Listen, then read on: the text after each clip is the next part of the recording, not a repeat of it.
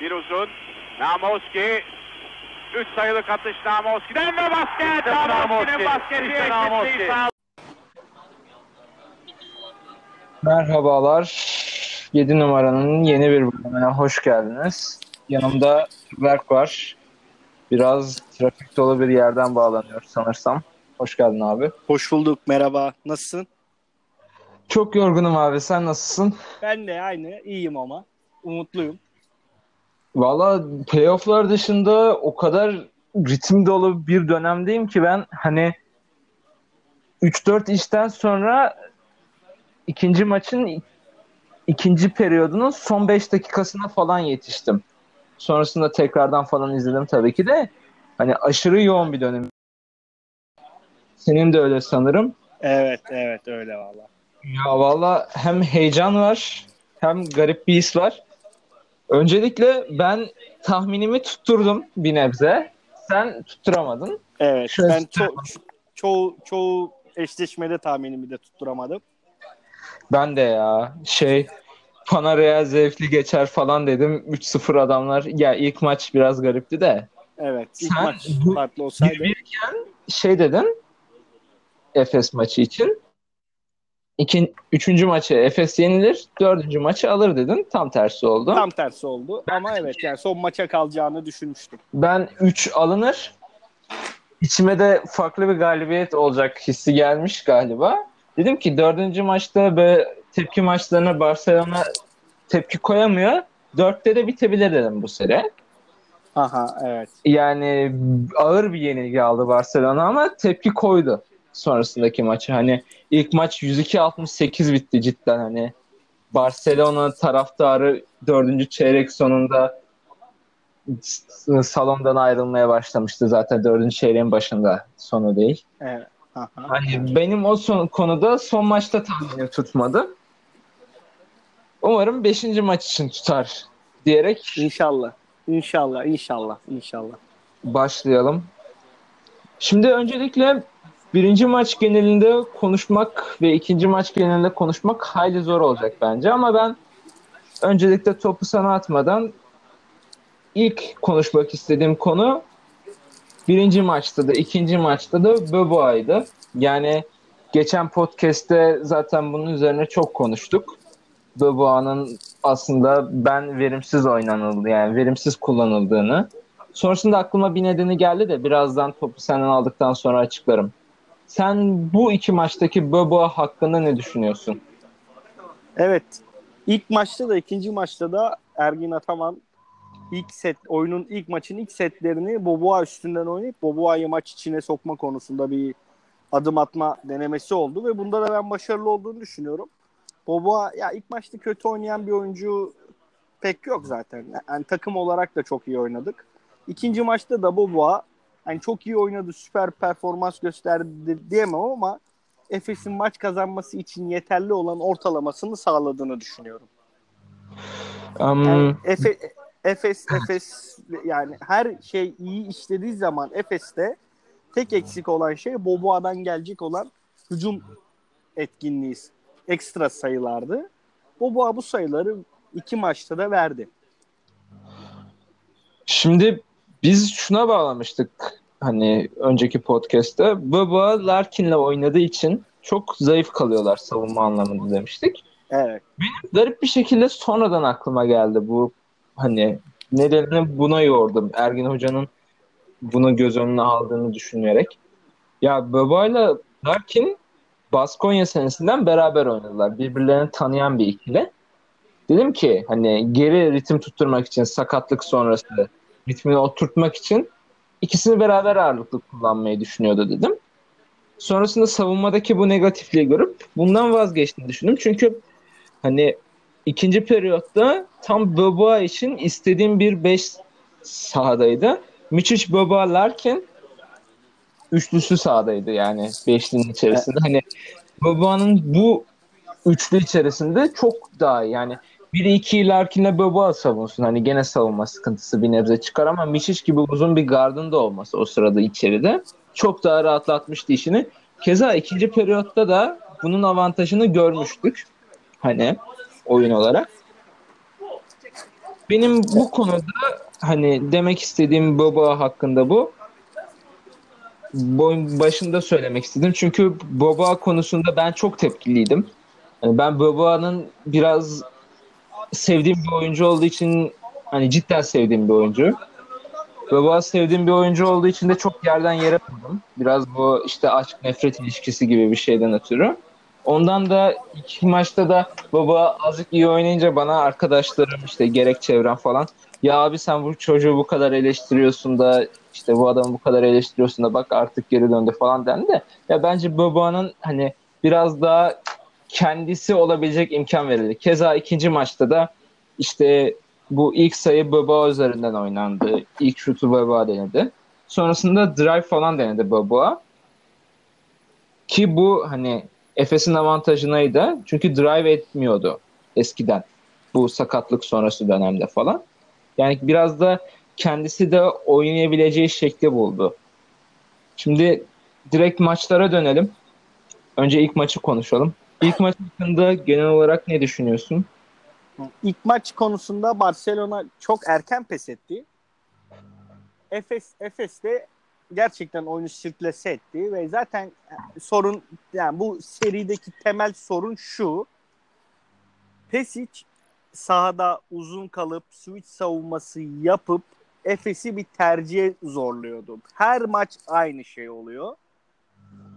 bu üçüncü maçtaki farkın sebebi bu tercihleri Ergin Hoca tamamen gardlara bırakmış durumda ve gardlar iyi oynuyor. Özellikle Larkin çok iyi oynadı.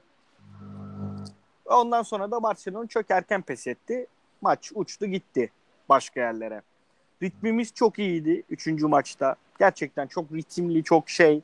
Uh, hücum setlerinin oynanışlarına baktığın zaman çok hızlı, ritimli, uh, çok ahenkli oynandı ve zaten bazen onu anlarsın mesela o pas dolaşımında, top dolaşımında son pas o kadar iyi gider ki bu Amerikalıların tabir hit the spot dedikleri şey o kadar iyi gider ki o top pas atılırken anlarsın ki şut girecek. O kadar ritimli oyna, ahenkli oynanmıştır ki set. Çok iyi bir e, üçüncü maçta bu performansını göster. Yani top dolaştırma performansı gösterdi. Ve Barcelona da çok erken pes etti maçta. Yani aslında çok da şey e, olağan dışı bir galibiyet oldu. İyi mi oldu kötü mü oldu bu kadar olağan dışı galibiyeti? Orasını bilmiyorum ama dördüncü maça Barcelona'yı fişeklediği kesin. Ya hani şunun üzerine çok konuştuk yani Barcelona'nın ben bunu işte seninle ilk yaptığımız podcast'te bu playofflar öncesi konuşma podcast'inde de söylemiştim. Barcelona'nın genel bir huyu vardı normal sezonda özellikle. Büyük maçların kaybettiğinde yani büyük takımlara karşı kaybettiğinde ertesi maçlar çok garip garip yenilgiler alabiliyordu. Yani hani Barcelona'nın o yenilgileri alması biraz onu beşe itti.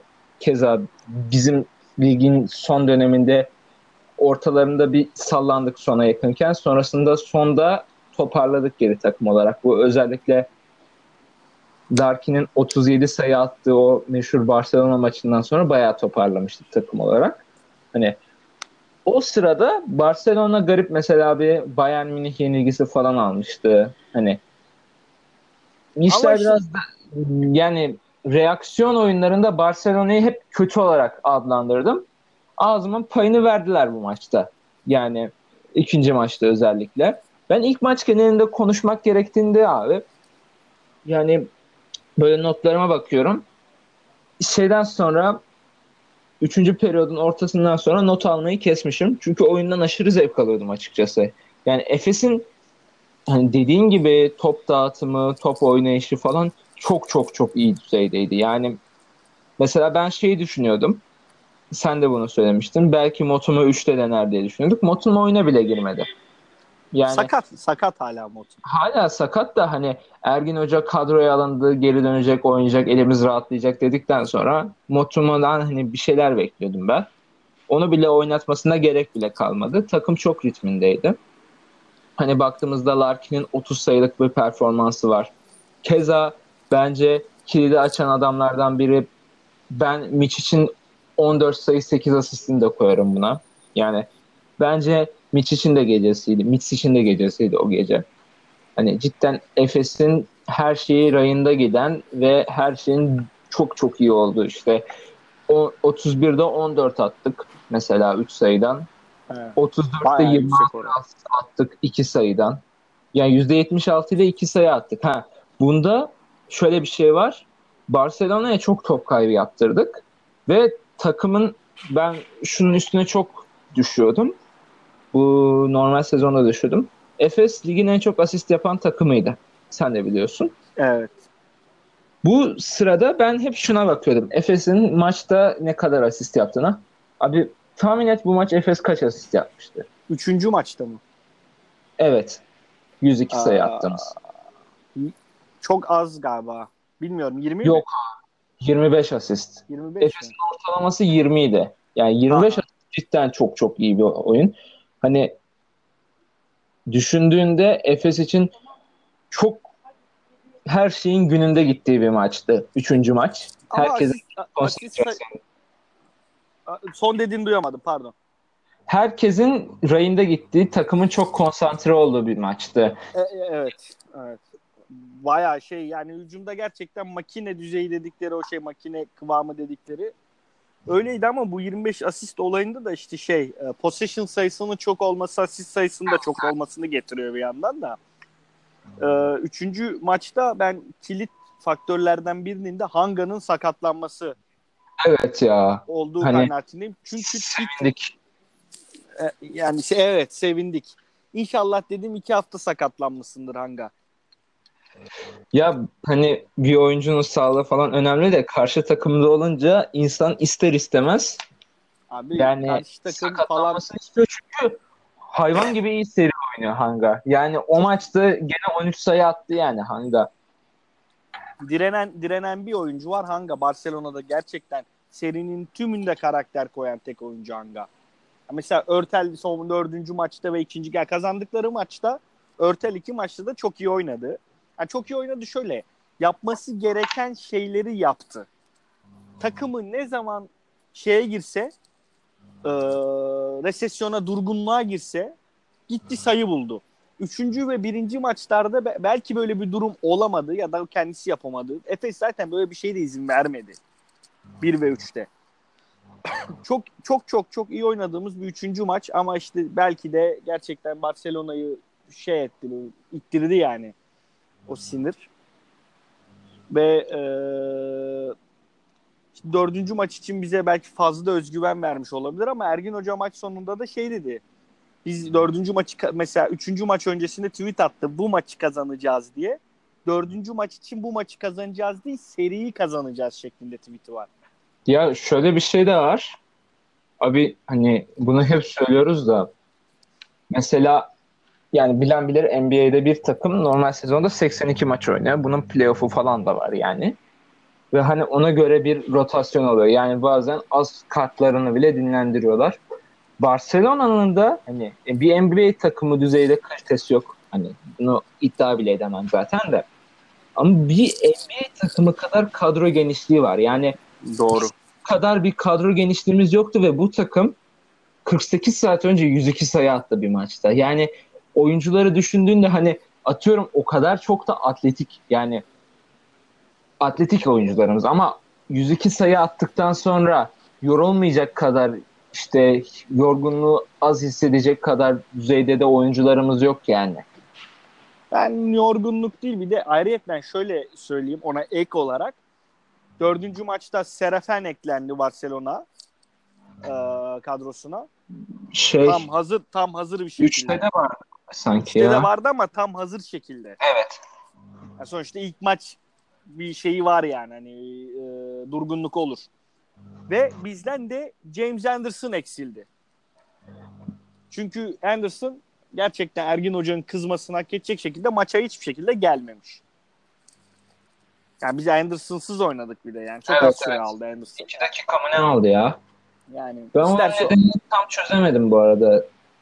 Yani iki tane çok çok çok çok kötü top kaybı yaptı tercih hataları ve şey konsantrasyonunun çok düşük oldu zaten oyuna girdiğinde belliydi. Ve Efes Efes'in bu maçı kazanmak için yeterli mental seviyede olmadığı da maç içerisinde be. Yani birinci periyottan itibaren Efes'in bu maçı kazanması için bu maçı Barcelona'nın kaybetmesi gerektiği çok barizdi. Bazen olur ya o maçı kazanmak için yeterli hazırlıkta değilsindir mental. Sahaya çıktığında takımı görürsün. Dağınıklardır yani böyle bir bir negatif, negatif bir şey vardır anlarsın izlediğinde. Efes öyleydi dördüncü maçta. Ya hani Efes bu ilk periyotta mesela hani ben ikinci periyodu da ikinci periyodun ortasında falan yetiştim de ilk periyotta izleyemedim ama tekrardan baktığımda ya tamam sayı atılıyor ve önde Efes tamam ama şey hissi vardı dediğin gibi yani öndeyiz ama bu maç gidecek hissi vardı yani. Hani mesela belli maçlarda da Efes öne geçerdi ama o maçın gideceği çok belli olurdu. Dördüncü maçta öyleydi aslında dediğin gibi. Yani o konuda bir şey diyemem hani özellikle. Ben şunu fark ettim ikinci maçta. Yani dördüncü maçta daha doğrusu bu hafta oynanan ikinci maçta diyorum da. Hmm, özellikle Moerman'ın içeride post savunmasında Barcelona ikili savunmaya geçiyor direkt Moerman üzerine. Hani Pesic de seri ortasında cidden kendinin işte ek önlemler alıyor. Ben bu konuda hani Ergin Ataman'ın da belli önlemler aldığını düşünüyorum ama Hanga'yı çözebilecek bir kıvam bulamadık. Gerçi zaten Hanga'nın da son maç önemli bir maçı değildi. Kuru çok ayrı bir seviyede oynadı zaten. Şutları çok girdi özellikle. Kurik o, o, o tarz oyuncular tempo oyuncusu. Takım kötüyse o tarz oyuncunun iyi oynama durumu asla olmaz. Ben tempo oyuncusu. Takım iyiyse takımı daha da ittirir. Takım kötüyse takım ne kadar kötüyse o kadar kötü olur. Daha iyi takımdan iyi olamaz bu oyuncular. Çünkü Kuric tek başına yaratıcı bir oyuncu değil. Evet. Aslına bakarsan Kuric'in işte sharp shooter dedikleri işte spet up, al at tarzı ve alan açma haricinde bir yeteneği de yok. İkili oyun oynama yeteneği çok çok çok zayıf. Hücumda tek başına yaratıcı olma şeyi çok çok az yeteneği. O takım temposuyla alakalı o. Takım ritmi iyiyse o iyi. Bizim işte şey e, Dibbler gibi. Evet. Dibbler'da takım iyiyken 3 tane 4 tane üst üste üçlük sokar. Takım kötüyken 3 tane pozisyon hazırlasın 3'te 0 atardı. Hep aynı şey olay. Yani bu tarz oyuncular böyle e, oyuncular. Ayrıca bu dördüncü maçla ilgili ben bir istatistik vereyim. Asist turnover ratio'da yani asist bölü e, top kaybı oranında Barcelona 2'nin üstünde Efes 1'in altında. Çünkü Efes 13 top kaybı yaptı ikinci maçta. Evet ve zaten bunu hep söylerler. Bir iyidir, bir buçuk optimaldir diye. Birin altında olduğu zaman zaten maç kazanma oranı yani ihtimalin karşıdaki de birin altında olmasıyla alakalı. Ve hani iki üstü çok çok iyidir yani. Evet. İki üstü çok çok iyidir. Evet. Ve şöyle söyleyelim. Serbest atışları çıkardığımız zaman possession sayısına bakıldığında e, Barcelona'nın attığı ikilik kadar bizim sadece attığımız ikilik ve üçlük toplamımız. Yani şut sayımız, bizim şut sayımız Barcelona'nın sadece ikilik sayısı kadar ve Barcelona bunun üstüne 22 tane şut denemesinde bulunmuş.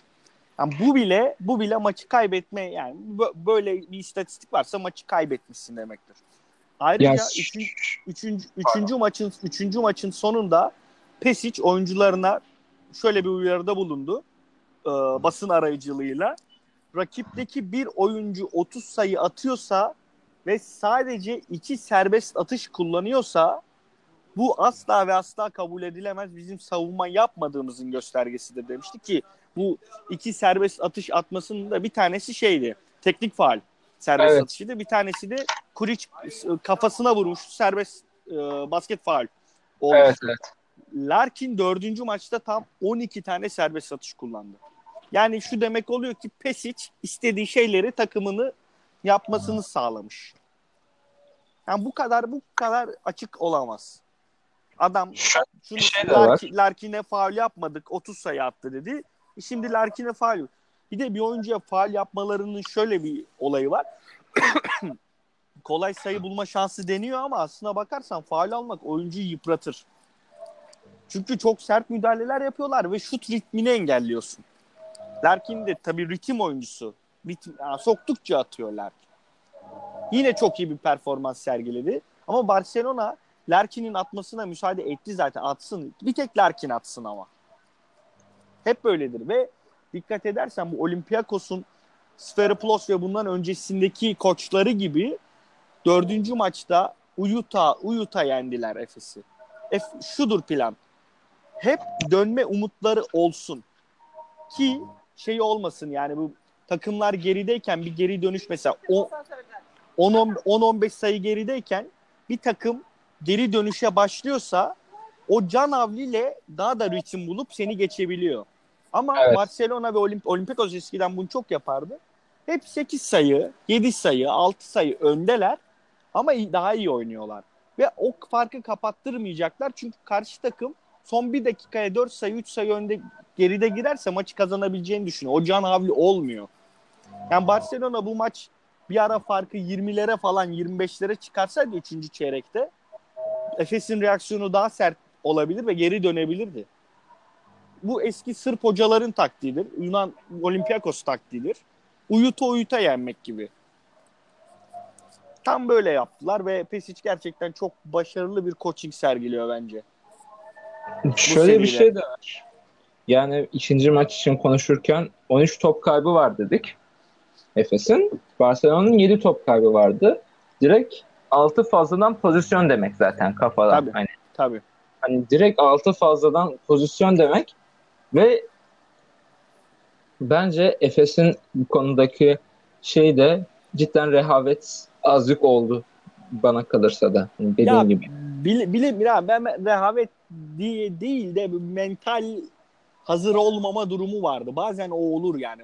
Oyuncular o an maçı kazanmak için yeterli seviyede değillerdir mental. Bunu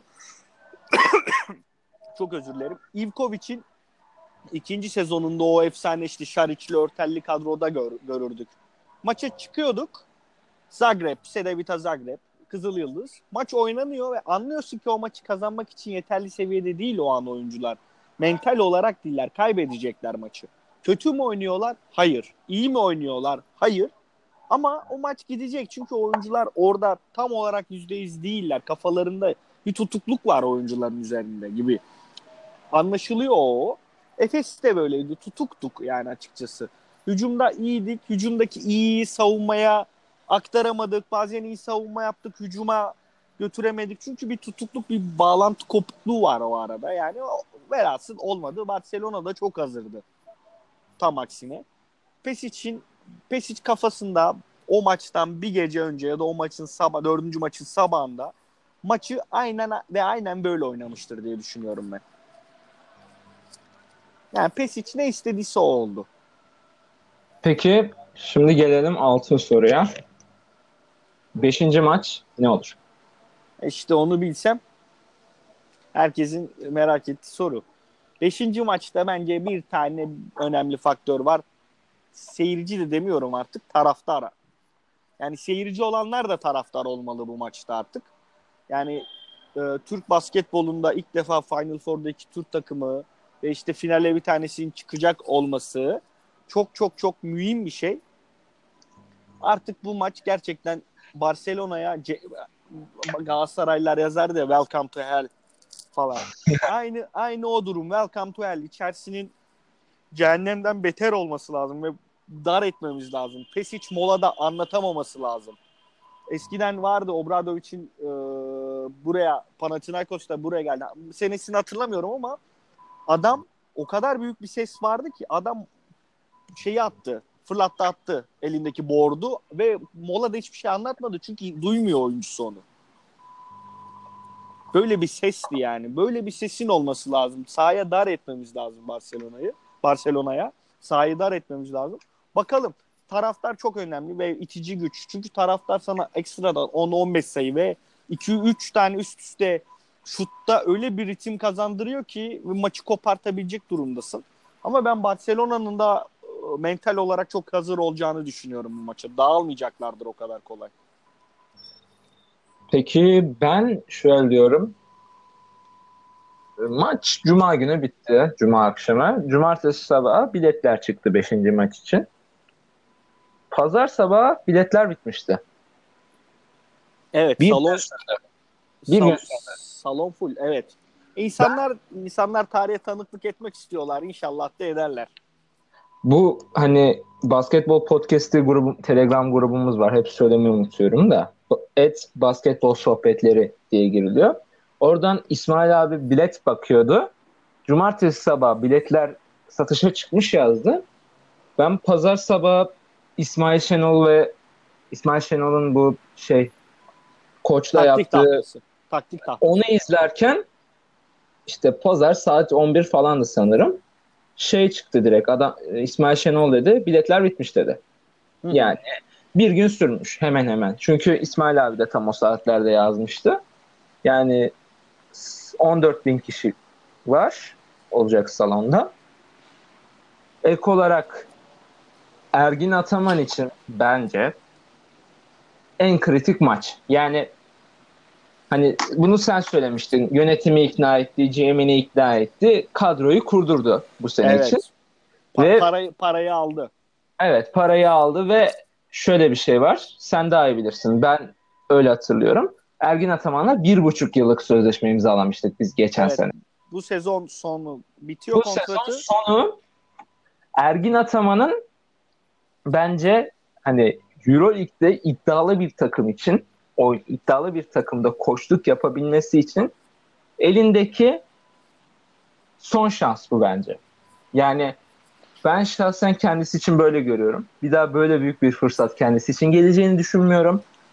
Keza oyuncular açısından da işte Larkin için yani Larkin NBA kovalıyor. İstediği de o zaten. Hani bunda kızılacak bir şey yok. Bence zaten oraların adamı. Oraların adamı mıdır? Evet oraların adamıdır. Ee, keza yani ben şunu düşünüyorum. Hani geçen sezon Dunstan'ın o her pick and roll'e çıkışındaki yüzünü suratını hatırladıkça ya abi bu burada bitmemeli. Yani cidden bu sezon Efes geçen sene sezon sonuncuydu. Evet. Bu sezon dördüncü. Sıfırdan bir kadro. Sıfırdan bir hikaye. Hani ya Barcelona kazansa şaşırmam ama Efes kaybetmemesini istiyorum ya. Hani hepimiz öyle istiyoruzdur ama artık bir playoff 5. maçında kaybederken görmek istemiyorum açıkçası. Ben o zaman başka açılardan bakayım. Bir de birkaç bilgi vereyim. Ergin Hoca'ya sözleşme masada yani sözleşme teklif edildi. Efes tarafından. Ee, Ergin Hoca da prensipte evet dedi. Hiçbir sorun yok. Seneye de aynı bütçenin devam edeceği e, söylendi ki şöyle bir şey var. Brown da gidiyor. Brown'un parasını ödüyoruz. Br- Brown'un parasını ödüyoruz ve Brown'un e, açılan para da eklenecek. Yani 10 milyondan 11 buçuk civarına bir artış söz konusu. Mitsic kontrat masada. Dunstan'la e, kontrat masada. Ama işte Dunstan'la galiba biraz pürüz var e, bu kontrat konusunda. Son kontratı olacağını düşünüyor Dunstan'ın böyle büyük. Onunla ilgili birkaç görüşme var ama ben takımda kalacağına inanıyorum. Sonuçta böyle. Başka bir yerden bakalım. Bu sezon e, Obradovic Ergin Ataman maçı daha ileride muhtemelen olur. Türkiye Tayincioğlu Basketbol Süper Ligi final serisinin ikisi arasında geçer bence. Ama şöyle bir şey diyelim. Bu sezon 6 maç oynandı. 2 tane Ülker Arena'da, 2 tane Sinan Erdem'de, 2 İki tane de tarafsız. sahada. Bunlar da herkes kendi evinde kazandı. Tarafsız sahaları da birer birer kazandılar ve Ergin Ataman gerçekten Obradovic'ten iyi bir koç olduğunu göstermek istiyorsa onu Final Four'da yenmek istiyordur. Ve şeyde dinledim. E, sonrasında kafama dank etti. Bu farklı kaydetin Euroleague podcast'i var. Cisco Oscars diye. Orada Ergin Ataman sezon başından beridir şey koyuyor yani. Obradovic en iyi koçtur. Avrupa'nın en iyi koçudur. Fenerbahçe'de öyledir. Sürekli bundan bahsediyor yani soru geldiğinde. Ki zaten aralarındaki geçmiş polemiklerden ötürü. Ha bu şeyde de araları düzeldi sanırım. Ergin Ataman'ın babası rahatsızlanmıştı. Türkiye kupası, Türkiye şey Cumhurbaşkanlığı kupası öncesi hatırlarsın. Evet evet hatırlıyorum. O Basın maçtan önce, toplantısına katılmamıştı. evet evet bir gün önce gitmişti gelmişti. O maç o dönemde araları düzelmişti. Hani keza kendisi de şu an saygısızlık falan yapmıyor Obradovic'e karşı. Ergin Ataman'ın kendini kanıtlamak için ve söylediği sözlerden sonra ben de Avrupa'nın en iyi koçunu Final Four yarı finalinde de yendim demesi için lig finalinden daha ligdeki playoff'tan daha önemli bir şey bence Final Four'da Fenerbahçe'nin yenilmesi Ergin Ataman için. Çünkü çok farklı bir şey Final Four ve EuroLeague. Ben şöyle söyleyeyim sana bak bir şey anlatayım. Ee, bu yağlı güreşleri bilir misin? Yapılır falan. Şimdi bu yağlı güreşlerde şöyle bir muhabbet var. Ee, güreşten önce pehlivanlar birbirlerini övecek sözler söylerler. Derler ki mesela ben işte en iyi pehlivanla güreşiyorum falan. Karşılıklı ama bu. Bunun sebepleri iki, iki tane sebebi var. Birincisi yenildiği zaman şunu söyleyecek. Ben zaten en iyi pehlivanla güreştim. Yenilmem çok normal. İkincisi, ikincisi de yenerse der ki ben en iyi pehlivanı yendim. Bu her zaman bir ön almadır. Yani rakibini övmek aslına bakarsan sonuca olarak bir ön, sonuç olarak ön alma. Bir Aynen. refleks yani. Ergin Ataman da tamamen ve tamamen bunu yapıyor. Obradovic en iyi koçtur diyerek Obradovic'e yenildiği zaman diyecek ki en iyi koça yenildim ne var bunda? Yendiği zaman da diyecek ki en iyi koçu yendim. Evet. Ergin, Ergin Ataman gerçekten çok akıllı bir adam ve ben bunu eleştirmiyorum. Çok da iyi yapıyor kendisi açısından. Ve ayrıyetten Obradovic belki de gerçekten en iyi koç olabilir. Ben bazı düşüncelerim var ama büyük çok çok çok büyük bir koç olduğu da belli. E, bakalım görelim. Tabii ki ilk önce 5'i geçmemiz lazım ama Ergin Ataman bu sene bu sene kesinlikle çok büyük çok önemli bir performans sergiledi. Belki de en formda koç diyebiliriz. Euroleague Ee, sezonu açısından. ben Çünkü koçluk koçluk sadece ve sadece maç içerisinde değil. Şuradan alman gerekiyor. Sene başında yönetimi ikna etmesinde bir koç, coaching. Çünkü yönetim, yani Tuncay Özilhan da affedersin aptal değil. Yani bu parayı çarçur edeceğini düşündüğü kimseye vermez. Tuncay Özilhan da yani sonuçta Perasovic'e bütçe düşürdüler %30, %35. Ondan önceki sene Perasovic başarısız mıydı? hayır. Yani Hayır. playoff 5. maçta elendi adam ve Yani, hani Ve sene, deplasmanda maç aldı. Ev sahibi avantajı yoktu herifin. ve Efes tarihinde ilk defa. Evet. Ar- artı artı sene başında kime sorsan biz Olympiakos'la playoff oynayacağız son maçta kaybedeceğiz dese kim kabul etmezdi? Bence Şöyle Tunca şey de Özilhan Tunca Özilhan bile kabul ederdi. Şöyle bir şey de var. Yani Perasovic o sırada şey Ve o, değildi. ya. kad- o kadroyu da Perasovic kurmadı. Öyle bir şey de var. Ben onu demek istedim yani. Evet. Bütün kontratlarda kucağındaydı. Ayrıca e, Omic'i Perasovic almadı. Bunu da söyleyeyim. Omic'i alanlar da bellidir. Yanlış tercih. Yani, yani bir şey değil. Hani bir şey ima etmiyorum. Hatalı tercihtir Omic.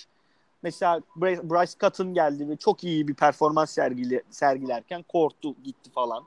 Mesela Brandon Paul gelip yapam, yapamayabilirdi. Çok kaliteli bir oyuncu bence ama yapamayabilirdi. Çok riskli. Alex Kirk'ün gelmesi falan. O sezon Efes çok iyi bir takımdı ve bu sezon da çok iyi bir takım. Ve o sezon kadrosu daha genişti. Evet. Yani sonuç evet. so- Hani ben bu benzetmeyi hep yaparım. Takımların verimleri vardır. Kaliteli takım düşük verimde de kazanır. Efes, Keşke mesela. Efes yüksek verimde oynayan bir takım. Kadrosu dar olduğu için yüksek verimde oynuyor. Yüksek verimde kazanıyor. Ve Efes hani üstteki takımlara bu konuda belki Real Madrid hani yaşlandıkları için kadrosu. İlk dört içerisinde ligdeki iki takımı koyuyorum yüksek verimde giden. Biri Real Madrid, diğeri Efes. Kalite olarak da zaten birisi ikinci, diğeri dördüncüydü. Hı hı. İkinci, Evet. dördüncüydü. Pardon. Evet. Yani Efes, Efes de belki oralarda olabilirdi. İşte takım yeniliğinden, tecrübesizliklerden o böyle oldu. Sonuç olarak bu ıı, kadroda Final Four gören oyuncu sayısı çok az. Yani daha Yani- yani... Bobo Larkin başka benim aklıma Mitsic gördü. Onu da konuşmuştuk zaten. Final Evet, Four evet. e, gören oyuncu sayısı da az. Final Four gören koç da az. Ergin Hoca da sonuç olarak. Lasso kaç kere oynadı, şampiyon oldu. Daha. Lasso'nun gediklisi. Hani Itudis de Obra ileyken gediklisiydi. CSK ile gediklisiydi. Hı hı. Evet. Ya- Obradovic hakkında zaten konuşmaya gerek yok. Bence Avrupa'nın hani en iyi koçu o konuda. Ben onu farklı bir yere koyuyorum. Ben sadece şeye katılmıyorum abi. Hani Ergin Ataman'ın bu sezon bana kalırsa hani ben o seviyeye koyamıyorum ya. Neden bilmiyorum ama koyamıyorum. Hani tamamen öznel bir şey. Hani mikro olarak hala bence hatası var Ergin Ataman'ın ama kadro yeniydi ve hani verim almak için böyle bir şekilde planlamış olabilir. Yani O zaman soruyu tersten soralım. Şöyle soralım. Ee, ben sana sezon başında deseydim ki Fenerbahçe e, normal sezonu birinci bitirir deseydim inanır mıydın?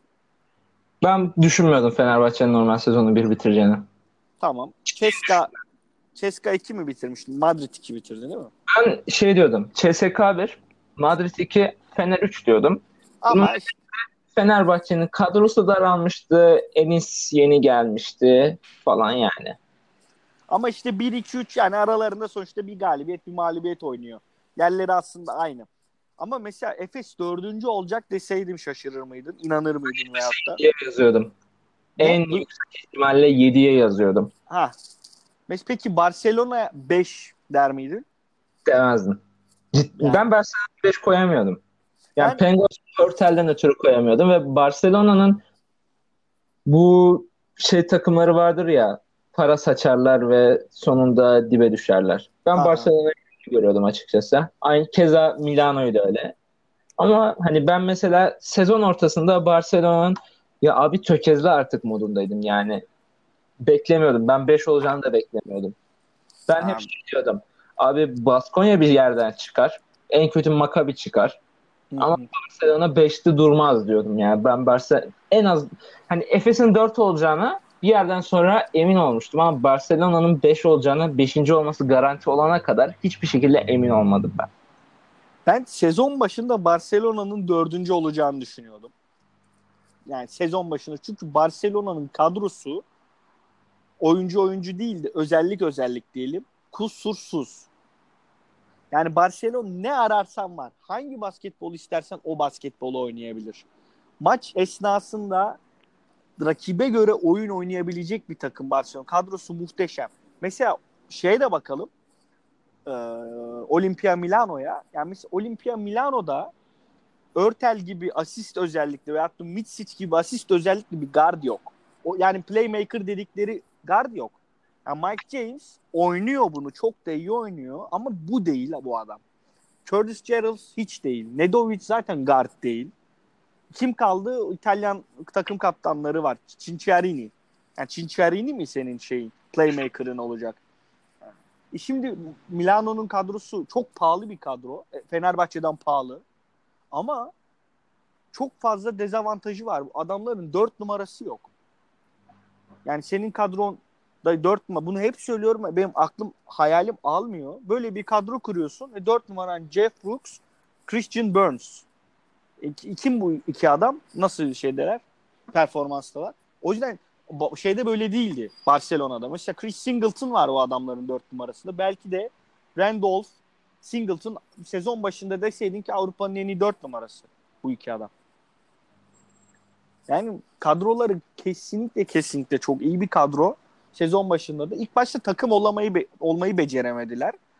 Bu eski Sırp koç hikayesi işte bizim Ivkovic'in yaptığını Pesic yaptı.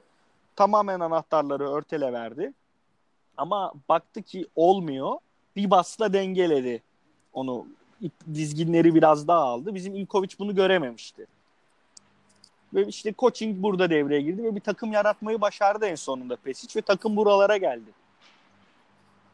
Ve konuyu çok dağıttık abi. Olsun. Ne yapalım? Can, can, canımız sağ olsun. Yani en son 5. maç konuşuyorduk. En son Çinçiyarya'ya gittik yani. ya işte muhabbet o kadar güzel, o kadar eğlenceli ki konuşması. Geldik buralara ama işte 5. maç dediğimiz gibi taraftar. Yani tek maçların taktik şeyi olmaz, değerlendirmesi olmaz. Yani artık am, amiyane olacak çok özür dilerim. Allah ne verdiyse oynayacağız ve kazanacağız. Başka çıkar yolu yok. Valla playofflara kadar Türkiye Sayıncıoğlu Basketbol Süper Ligi playofflarına kadar son podcast'imiz de olabilir. Araya birkaç podcast daha da sıkıştırabiliriz. O kadar evet. garip bir durumdayız şu an. Bir Umarım... Final Four değerlendirmesi yaparız belki. Olabilir. Yani araya, araya genel, genel muhabbet. Değil de Efes'i yerebiliriz belki. Belli olmaz. Hani sezon hayatlarımız, mutlu olduklarımız yani, diye. Şey derler ya bardağı taşıran son damlanın günah olmaz. Buraya kadar geldik. Bu seriyi kazanabiliriz de kaybedebiliriz de artık yapabilecek bir şey yok. Biraz artık son maça kalan işlerle ilgili. Yani mesela Efes Final Four'a çıksa çeyrek final şey yarı finalde Fenerbahçe'ye yenilse niye yenildin diye kızmayacaksak bu da aynı oluyor. Ben benim kanaatim o yönde en azından. Dinlediğiniz için teşekkürler. Görüşmek üzere. Kendinize iyi bakın. Son bir saniye. Kupa bizim. Kupa bizim. Kupa bizim. Bizim. Kupa bizim. Kupa bizim. Sevgili basketbol severler. Şampiyonuz. Faal yapmadık. Şampiyonuz. Faal yapmadık. Bir sayıyla Karaç kupasını aldık. İnanılmaz bir tablo var.